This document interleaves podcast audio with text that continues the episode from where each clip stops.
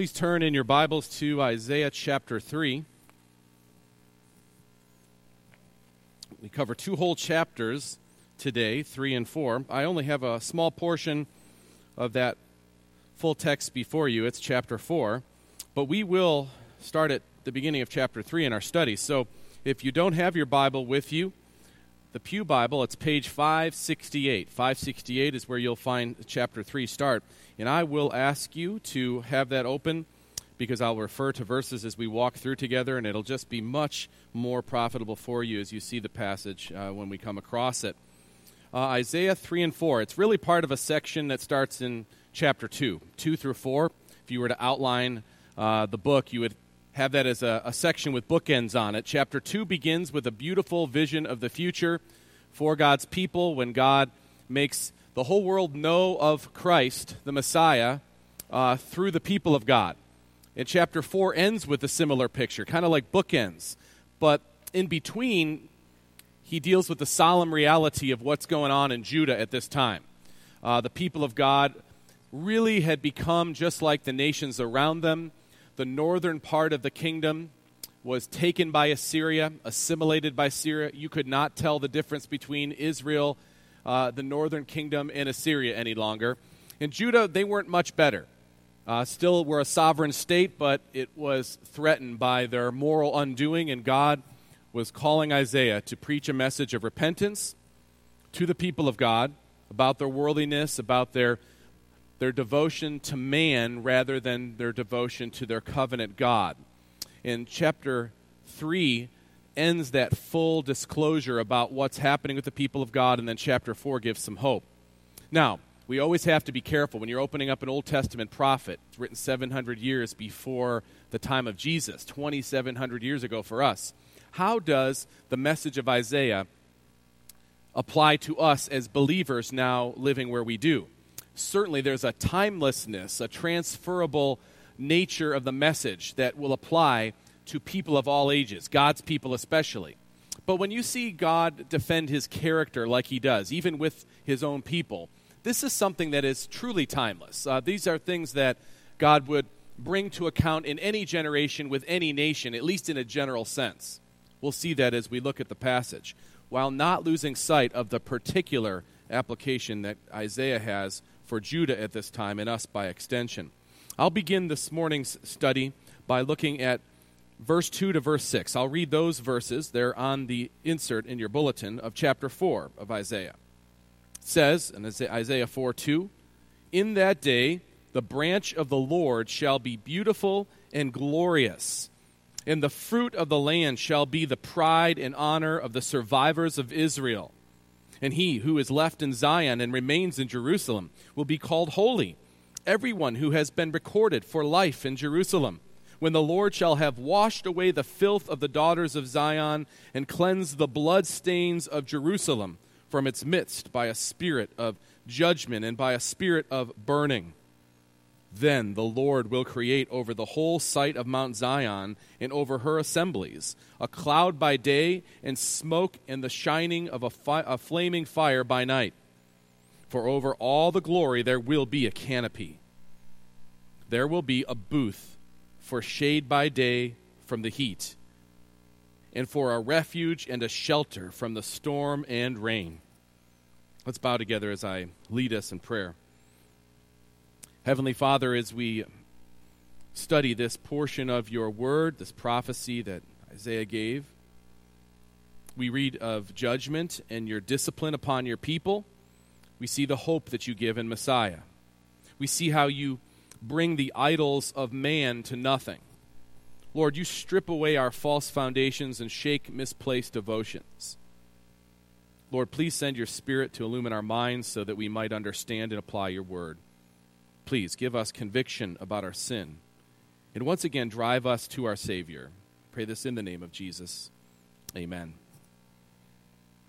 As I mentioned, chapter 2 begins really this wider section in chapter 2, verse 22, the last verse we studied, really summarized the message so far as Isaiah calls to the people of God to transfer their fear and their reverence from man to God, where it ought to be. In verse 22 of chapter 2, Stop regarding man in whose nostrils is breath. For of what account is he? We know by this pronouncement of Isaiah that there was too much trust in man on the part of those who lived in Judah. Too much reverence for man, not enough for God. Too much devotion to man and what man thinks, what man acquires, what man accumulates, what man accomplishes. Too much focus on that and not nearly enough on what the God of the universe thinks, the true Redeemer, uh, their true deliverer. That's who they should be concerned with, yet they're concerned with what man thinks. Stop regarding man in whose nostrils is breath. Judah's fear of man rather than the fear of God was causing them to go down a terrible road of sin. Their counterparts to the north had already been overrun and assimilated, and now we have the same threat happening to those who lived in Judah, to the kingdom of Judah. The same fate would be theirs. They stayed on this road. And so Isaiah brings this message to bring about repentance among the people of God. He brings this universal message about God's righteousness and God's call for right worship to be placed towards Him. He brings it to those who live in Judah so that they would repent. And that's the response the people of God will have when they're confronted with their sin. They recognize it. They don't make excuses. They know it's true. And they repent and they turn to God. And that's the driving reason for Isaiah's prophecy. God shakes us. He shakes us free from the things that we devote ourselves to that are not Him. He shakes us from our misplaced devotion, which is another way of saying idolatry. He shakes us from the idols that we worship, and He drives us to Jesus. First of all, we'll see as we look at the passage starting in chapter 3 that idolatry is our basic sin problem. At least it's the manifestation of our sin. We worship self, we worship other things, anything but God. We devote ourselves to it or we adore things that aren't God. Uh, starting with ourselves, it's usually a drive from self to get the things we want or do the things we want to do, feel the pleasures we want to feel. That's all idolatry. It's self worship. It's focus on meeting our own needs and desires. Idolatry is our sinful problem, and we see it's true here. We have seen it already through chapter 2. It just picks up more in chapter 3. If we're not acknowledging God's superiority and greatness, ultimately, who are we then exalting? We're exalting someone if we're not exalting God. We're prone to worship something, we're made to worship something. Do you really know anyone who worships nothing or adores nothing? Is devoted to nothing. We idolize people who appear successful by worldly standards. We idolize people who even appear selfless or are giving. We idolize those people sometimes. Uh, we may idolize or adore or worship people, human accomplishments, perhaps, things they do that we think are great. We fall in love with accomplishments that people have, stuff, status, you fill in the blank. We worship all sorts of things. We adore all sorts of things that are not God. We forget God. I find interesting in one of uh, the prayers of Lincoln, for all you may think of what his personal faith was, the words of this prayer are pretty amazing. Think of them just, at least generically. Think of them for Judah. He prayed in 1863 that we've been the recipients of the choicest bounties of heaven. We've been preserved these many years in peace and prosperity. We've grown in numbers, wealth, and power as no other nation has ever grown. But we have forgotten God. We have forgotten the gracious hand which preserved us in peace and multiplied and enriched and strengthened us. We have vainly imagined in the deceitfulness of our hearts that all these blessings were produced by some superior wisdom and virtue of our own. Intoxicated with unbroken success, we have become too self sufficient to feel the necessity of redeeming and preserving grace, too proud to pray to the God that made us. That could have been said of Judah in Isaiah's day without question. That's exactly the problem. They're focused on everything but the thing, the one who actually gave them their deliverance, who could keep them delivered. Instead, they were more concerned with the nations around them, about pleasing everybody, about keeping peace, about keeping security, keeping stability, a sense of comfort at all costs. Idolatry, that's our sinful problem, and it's a catastrophic one. It causes us to worship our security and our status more than anything. We want security for our, our accumulated stuff, and we compromise God's principles to get it. that is security. Judah no longer looked like the unique and peculiar people of God. Judah looked like the rest of the world, chasing after things that moths and rust destroy, no matter what the moral cost. The text depicts a people far gone into idolatry already. If you look at verse 8 of chapter 3, it says, For Jerusalem has stumbled, and Judah has fallen, because their speech and their deeds are against the Lord, defying his glorious presence. Uh, their speech was independent of devotion to God or credit to God. They're saying things that ignore God's hand in their life and in their existence. By elevating themselves and other nations for that matter, they're defying His glorious presence. Uh, they want to glorify other things, which defies the true glorious one, the one true God. The glorious one, God Himself, is being overlooked in favor of man in the life of Judah Of course, this ignoring of God moves them along in their defiance and it moves them along in their sin. Look at verse 9. For the look on their faces bears witness against them. They proclaim their sin like Sodom. They do not hide it. Woe to them, for they have brought evil on themselves. Uh, if they are devoted to the opinions and the acceptance of other people, the nations especially around them, why would they care about God's opinion of their actions. We serve our idols. We care about what our idols think, not God. Pleasure, possessions, status, security, these things have been enumerated in chapter 2 already. When we serve these things, we stray from God. In verse 16, you recall back in chapter 2, there was a confrontation of the men of, of Judah and their lack of leadership. And now you come to 16, and the daughters of Zion are focused upon, manifesting how they have come into this idolatry now. It says in verse 16 of chapter 3 The Lord said, Because the daughters of Zion are haughty and walk with outstretched necks, glancing wantonly with their eyes, mincing along as they go, tinkling with their feet. This picture of arrogance, of I'm better than you, uh, look at me, uh, I'm all that. Verse 17 Therefore the Lord will strike with a scab the heads of the daughters of Zion, and the Lord will lay bare their secret parts. He will confront this kind of worship. It's self worship that's being displayed here now in a social setting.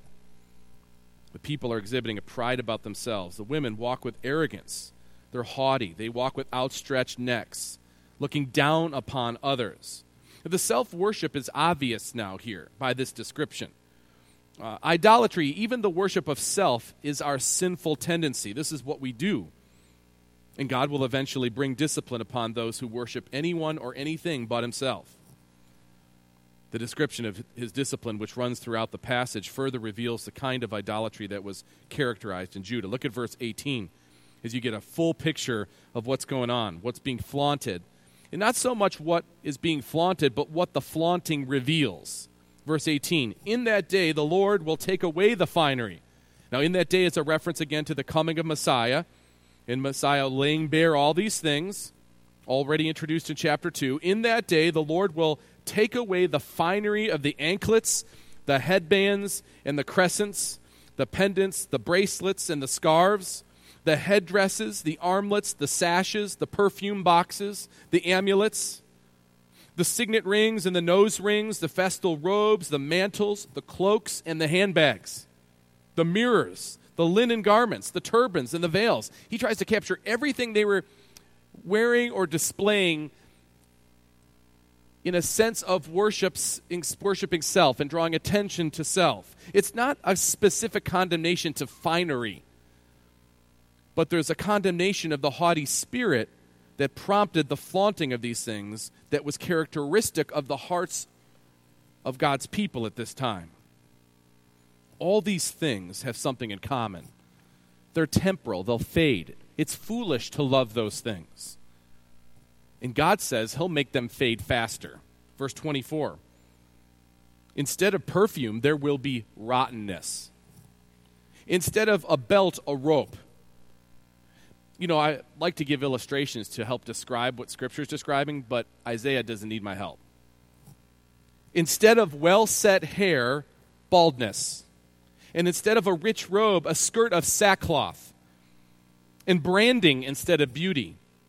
Your men shall fall by the sword. And this is an important word of condemnation. Your men shall fall by the sword, and your mighty men in battle. So they won't even have uh, the ability to uphold their sovereignty as a state because their armies will fall. And her gates shall lament and mourn empty. She shall sit on the ground. There will be no defense to the oppression that will come when these nations come upon Judah. The idols that we worship, especially the material ones, will fade. It's foolish to love them so much. They have a very, very short lifespan. And certainly those who are parading with their fine jewelry and other symbols of their high earthly status, they're not thinking about tomorrow. They're not thinking about how quickly this stuff rusts and fades. And that's the problem. They're not thinking of anyone but themselves in the here and the now. Life is all about their pleasure, their comfort. Life is all about them. And when we trade in devotion to God for that kind of devotion, we waste the minutes and the days and the years, and they're gone before we know it, and we wasted them on things that fade away. And then what's worse, while we're accumulating these things, while we're trying to build up these things, we are ignoring God's call to provide for those who have needs. That's a recurring theme that we'll come back to in Isaiah. No time for those who are needy. We're too busy chasing after getting more stuff. Only time for the worship of self at any cost. Now, I know that we, again, have to be careful when you're reading an Old Testament passage. It's one of the big, I think, uh, misapplications of the Bible when someone says, well, this is a message to Israel and the Old Testament, God's people, and now it should be to America, God's nation. That's not true. America is not God's nation. There's a strong contingency of God's people in this nation, but we have to be careful to see how they apply. Certainly, there are some timeless truths, though, that we can see here. As God looks at arrogance, it doesn't matter what nation it is. God does not hold arrogance for long before he brings discipline. And if you think about the history of nations, nations rise and they fall. We, we think of them in those terms rising and falling, rising and falling. So God will allow even a godless culture to rise for a time in its outward look, in its prosperity, but never for that long. He brings judgment, He brings times of rising and times of falling. And we can see that for sure. And it's happening to Judah in this passage as Isaiah predicts it will occur for them. And we see that to be true even in our own land. America is a nation that has fallen deeply in love with itself, its prosperity, its perception of what liberty is, its security. America promotes a pluralistic spirituality. That is, we should judge no particular beliefs. We should allow for all these things, just like Judah did. Let all these nations who are helping with our prosperity, let, let's have with their religions and with their philosophies and their worldviews and their practices. And that's what Judah looked like at this time. It looked just like Assyria, just still a sovereign nation, but just like Assyria. It had bought into that plurality of the gods and of the practices. America promotes a pluralistic spirituality unless a spirituality gets at all into judgment. If it says another spirituality can't be true, now we're, now we're uncomfortable. Biblical Christianity has been on the outs in America for a while, a belief system that calls for the exaltation of God and the humility of human beings doesn't go well in a land that wants freedom to see its stuff and its status maintained. You know, I have long thought that most elections in this country, at least recently, are ultimately decided not by what a candidate thinks about, say, foreign affairs or about abortion or about marriage or about immigration or about any other hotly debated issue, you know, the 15 different issues that they all talk about. But really, what it seems to come down, it doesn't matter what party it is. What, comes, what, what resonates with people in America today is how will this person maintain our prosperity? How will they keep our checkbooks looking good? How will they keep things going financially well? We, you know, whatever else we may disagree on, at least keep us prosperous. We just love our stuff and our security and our stability and our way of life, and we don't want anything to threaten that. We turn a blind eye to all sorts of other things if they'll keep the economy going. Judah was about their economy. Things were going well, they were prosperous. They didn't want this to be shaken. but their hearts were far from devoted to God. Even national security has to do with defending our standard of living, our ability to be prosperous, our security with the stuff. Well, Judah was ultimately concerned about maintaining her idols, and this is what Isaiah is speaking to. And the Spirit of God works conviction in the people of God to recognize this. And God shakes us free from our misplaced devotion when we see this clearly. And that's what happened, of course, for the faithful in Israel in this time. And I hope it happens when we hear this again. God brings discipline to arrogant men and societies in his time. The godly recognize the sin, they see God's discipline, they repent, they worship God. God uses tough circumstances to shake us free from our misplaced confidence and devotion. Notice how the passage at the beginning of chapter 3 describes God's approach to bringing discipline to Judah in that day. He says in verse 1 For behold, the Lord God of hosts is taking away from Jerusalem and from Judah support and supply, all support of bread and all support of water. The most basic things in a prosperous land are being taken away. So when those things get taken away, Judah is going to take notice. I mean, it's one thing to have all these these fine items that were described earlier in the passage that comes later that I read earlier. But it's another thing when you don't have food and water. That's very basic, and that really reminds us where it all comes from. If you don't have food or water, it doesn't matter what your bracelet looks like, or your handbag looks like, or how big your army is, or what chariots you have. None of that matters when you can't eat or drink. And we're reminded immediately who provides all of that. Many places in the Old Testament give God the credit for every meal, in Psalm 34, the young lions suffer want and hunger, but those who seek the Lord lack no good thing. And of course, Jesus teaches us to pray, Give us this day our daily bread, to depend every day on God for the provision He gives us food and water. That ancient prayer the Jews would pray Blessed are you, Lord our God, King of the universe, who brings forth bread from the earth. The Lord says that He will, by discipline, take away support and supply. But that's not all that he says he'll take away. Look at verse 2. He'll also take away the mighty man and the soldier, the judge and the prophet, the diviner and the elder. Do you see what he's saying? All your securities, all the things that you think make you safe, all the things that you think uphold you or keep you in your place. I'm going to take these away. Verse 3 The captain of the fifty and the man of rank, the counselor and the skillful magician and the expert of charms. God would move to strip them of their many social securities because of their misplaced devotion. He would take away their military security. He would take away their civil security. He would take away their spiritual leadership.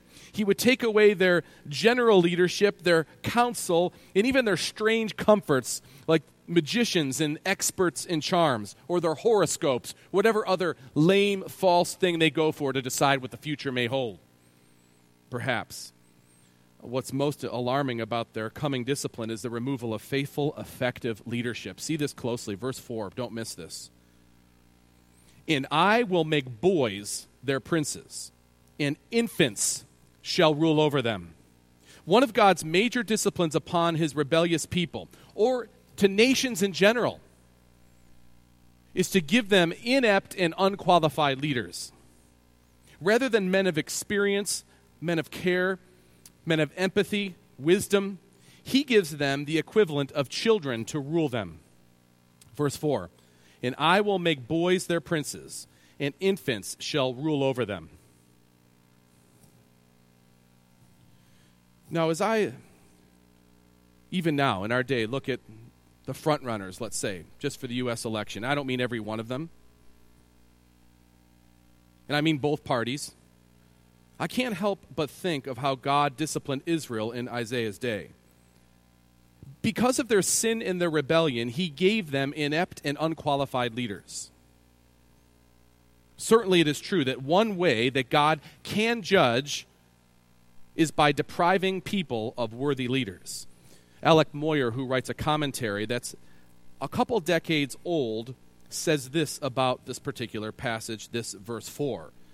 He says divine judgment on society begins to manifest itself in the disappearance of solid leadership in the appearance of immature, capricious leaders. Society becomes divided. The age gap opens up. Values are at a discount, and those who should be despised take the initiative. An air of despair dominates elections. All this arises from moral and spiritual causes. It is not the result of failures of policy, but of speaking and acting against the Lord and provoking Him. Blatant sin inviting its just reward. And what's the result of such leadership? Verse 5 And the people will oppress one another, everyone his fellow, and everyone his neighbor.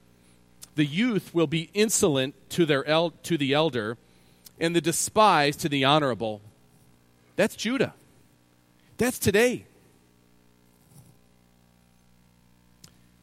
Yes, there will be a natural failure to that comes from inept leadership. There's a natural outflow. But there's also the hand of God moving discipline as these things unfold. There is a social disintegration that happens under such leadership. Verse 6 and verse 7. For a man will take hold of his brother in the house of his father, saying, You have a cloak, you shall be our leader. And this heap of ruins shall be under your rule. No one wants to rule, so they're grabbing someone, say, You lead, you should lead. And you get this heap of ruins. Boy, that's exciting. Verse 7 In that day he will speak out, saying, I will not be a healer. In my house there is neither bread nor cloak. You shall not make me leader of the people. I don't want that mantle. There's a disdain for taking the mantle of leadership in a place and a time when no one respects or reveres God.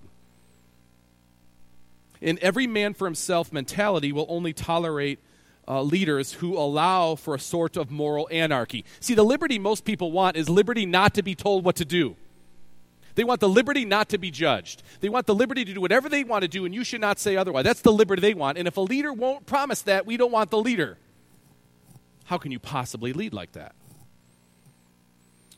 Who would want to be a leader in such a situation. That's why in verse 7 you can see the frustration in the response. I will not be a healer. In my house there is neither bread nor cloak. You shall not make me a leader of the people. You know, honestly, I think we're at a point nationally when I see a candidate who is honest, balanced, reasonable, not beholden to special interests, compassionate, principled, competent, and spiritually mature, and I think immediately, no way they could get elected in this country. But God promises Judah that he will shake them of their misplaced devotion. Look at verse 10 in chapter 3. This is an important verse that we'll return to. Tell the righteous that it shall be well with them, for they shall eat the fruit of their deeds. Now, that's an important small refuge of a promise in a verse that we'll come back to. It, Tell the righteous, the ones who respond to this message, who see the sin, want to repent of it, want to turn from it, that they, it will be well with them. It doesn't say they'll avoid the hardship, but it says it'll be well with them. It's an ultimate sense to that. But look what follows Woe to the wicked. It shall be ill with him, for what his hands have done, dealt out shall be done to him. It's the boomerang effect of sin. When you throw out sin, it comes back at you. Woe to the wicked, it shall be ill with him for what his hands have dealt out shall be done to him. You see, with this self worship that had built up in Judah, there was naturally, naturally uh, an overlooking of those who needed help most, and they became more oppressed in that self worshiping environment, as you can imagine. My people, infants, are their oppressors, and women rule over them. This is a sign of weakness in this time. O my people, your guides mislead you, and they have swallowed up the course of your paths. Don't you see what you have become? He says to Judah. The Lord has taken his place, verse 13, to contend. He stands to judge peoples. The Lord will enter into judgment with the elders and the princes of his people. He'll start with the leadership, he'll go right there. It is you who have devoured the vineyard. The spoil of the poor is in your houses, and you're accumulating you have left out people who don't have enough. Verse 15 What do you mean by crushing my people? By grinding the face of the poor, declares the Lord God of hosts. The self worship that got Judah uh, to the point of God's discipline was not just about their selfish pursuits. In pursuing more and more for themselves, they were bringing oppression upon others. A big aggravation of the prophet and a big aggravation of God is the oppression of the poor and the needy in this self worshiping time in Judah's history. God would bring judgment to Judah the way that he brought judgment to Israel. In this specific case, it meant foreign oppression, as we see that many would be killed in battle, many would be lost in battle, something the Israelites were not used to. They would be forced to fight in wars that they could not win in order to shake, shake them of their misplaced devotions. Wars and oppression like this were always supremely costly to the whole society, especially to the male population of a given country or society that happened in Judah. That's what's referred to in the first verse of chapter 4. If you think for a minute about the toll of war, go to World War II. And if you look at the totals, the military dead, I'm not talking about the millions beyond that. It's incredible and overwhelming when you see it. But if you just look at the United States, the United States lost almost a half a million soldiers in World War II. Half a million. That's close to 3% of the population in that day. That doesn't sound like a large percentage, but if you were alive at that time, I'll bet anything that you knew more than one person who died in World War II. If you were living in the day, you'd ask anybody. I remember my father talking about this neighborhood, every, all these big Italian families. Every family lost at least one son. That's just America. If you were in Germany, 13% of the population was lost in the war, and I'm talking just soldiers now 13%. The Soviet Union, 20% of their overall population were lost fighting the battles. Belarus, you don't think much of a small country like Belarus. 25%, one out of four people died. Now, remember, these are all men at this point. So that's 25% of the whole Belarusian population, but they're all men. So it would be an obvious impact for generations how many were lost. Isaiah 4, verse 1, is, refer, is referring to the outcome of this discipline that God would bring. And seven women shall take hold of one man in that day, saying, We will eat our own bread and wear our own clothes. Only let us be called by your name. Take away our reproach. Uh, there's not enough men to be married. Seven to one. They're crying out for a deliverance of this thing that they've undergone.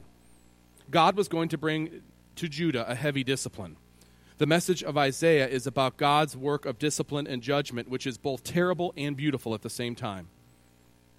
God would bring a loss to their stability, a loss to their finery, a loss to their pride, all things built on false foundations. But God would bring restoration, and He would bring opportunity for complete renewal. They would lose their idols, but they would gain Messiah's eternal riches. God's discipline is a grace that drives us to the Messiah for refuge and restoration. And that's what we have in the balance of chapter 4, the passage I read to begin. In verse 2, it says, In that day the branch of the Lord shall be beautiful and glorious, and the fruit of the land shall be the pride and honor of the survivors of the remnant of Israel.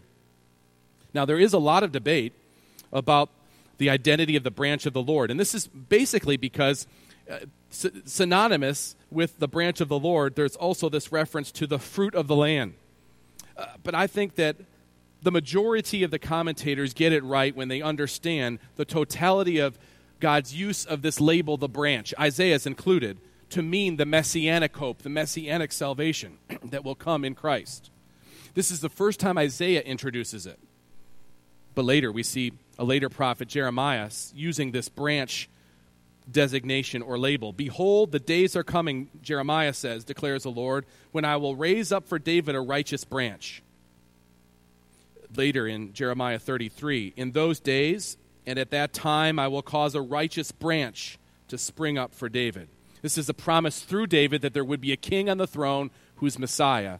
Isaiah looks forward to this branch so does Jeremiah. And so does Zechariah. Zechariah says, Hear now, O Joshua the high priest, you and your friends who sit before you, for they are men who are a sign. Behold, I will bring my servant, the branch.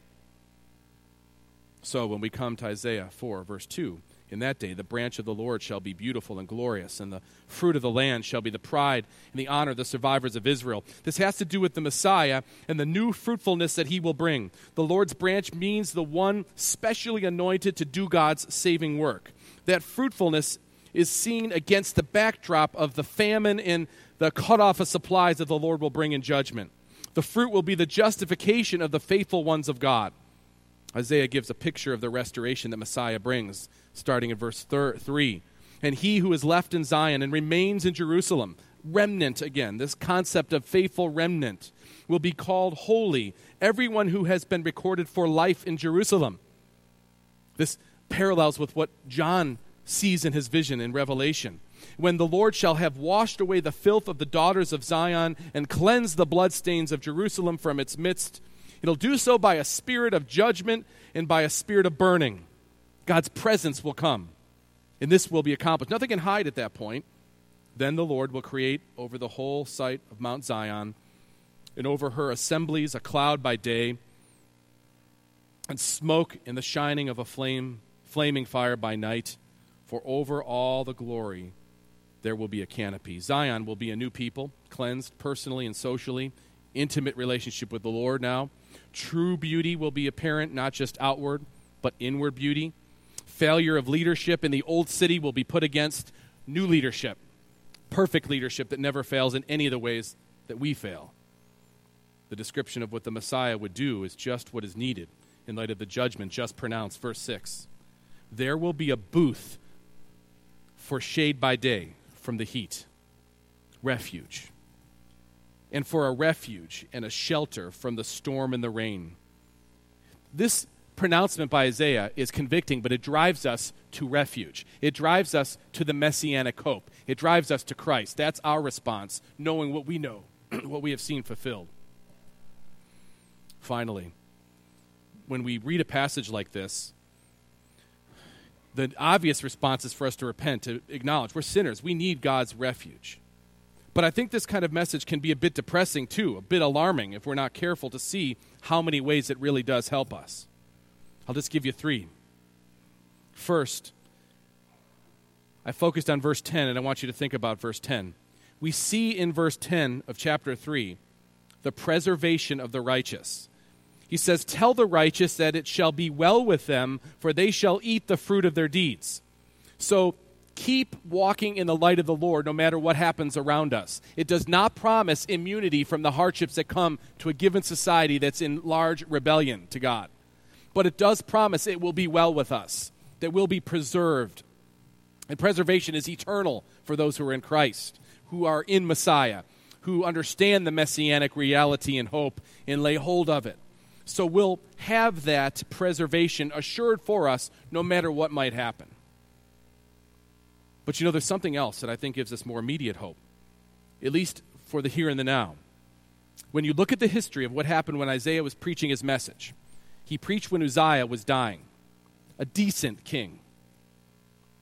Jotham took over after Uzziah, really in the throes of the beginning of Isaiah's ministry. And Jotham was a, a godly king uh, through Jotham, there was a bit of a revival in Judah, responding to Isaiah's preaching and the kings being faithful and hearing the, the prophets speak.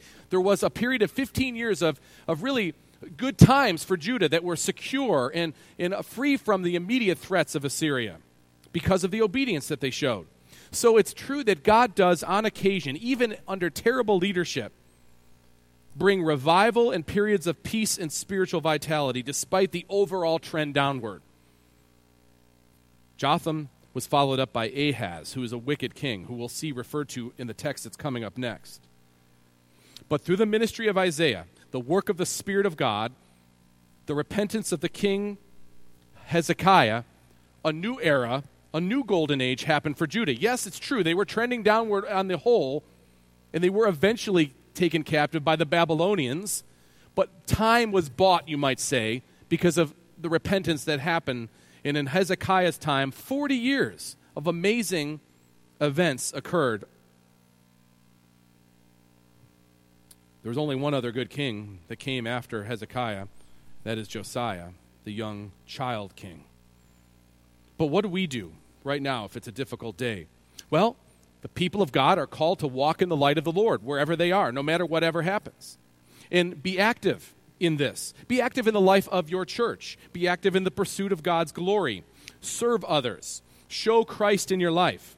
Be active in the political process, praying that God would not give us what we deserve. Give us another Hezekiah. And Lord, if you must give us spiritual babies or give us babies for leaders, can it be a Josiah instead? You know, 65 years of godly rule because of Josiah. Certainly, God can use the church to bring preservation to the place we live. Finally, there's a day when we will have complete peace, restoration, and blessing in Christ. And we ought to live in light of that more than we live in light of the here and the now. We're so enamored and so in love with now that we don't think of the joys of eternity enough.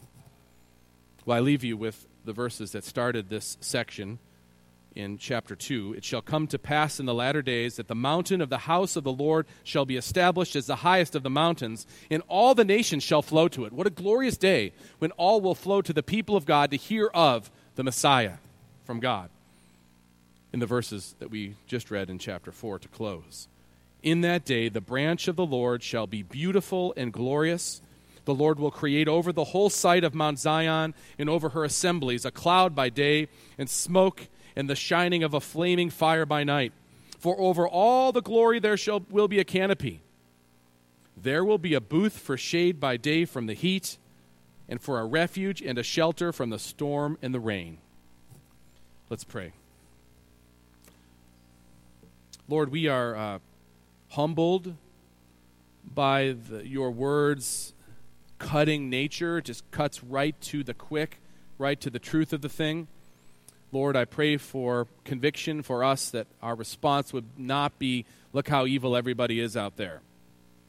But Lord, just give us a sensitivity to the own ways and the, the ways in which we contribute personally to these things, how we struggle against idolatry. We struggle against loving the here and the now more than eternity. We struggle to think of others as more important than ourselves. Lord, give us freedom. Shake us from this. Give us a new devotion, a reverence for you, a love for you, that we would really worship Jesus, and that that worship would flavor all of our lives. In Jesus' name, amen.